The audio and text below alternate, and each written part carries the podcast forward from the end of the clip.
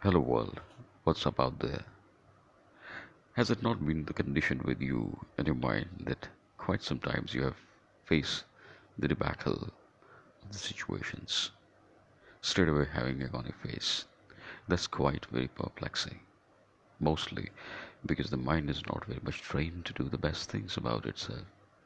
To understand mind, one needs to understand the whole cycle of the thought pattern. In this place, in these podcasts, we would be showcasing the stuff about mind, understanding completely, totally it in a layman's way, the easiest way for the world. Stay connected with Max on the anchor.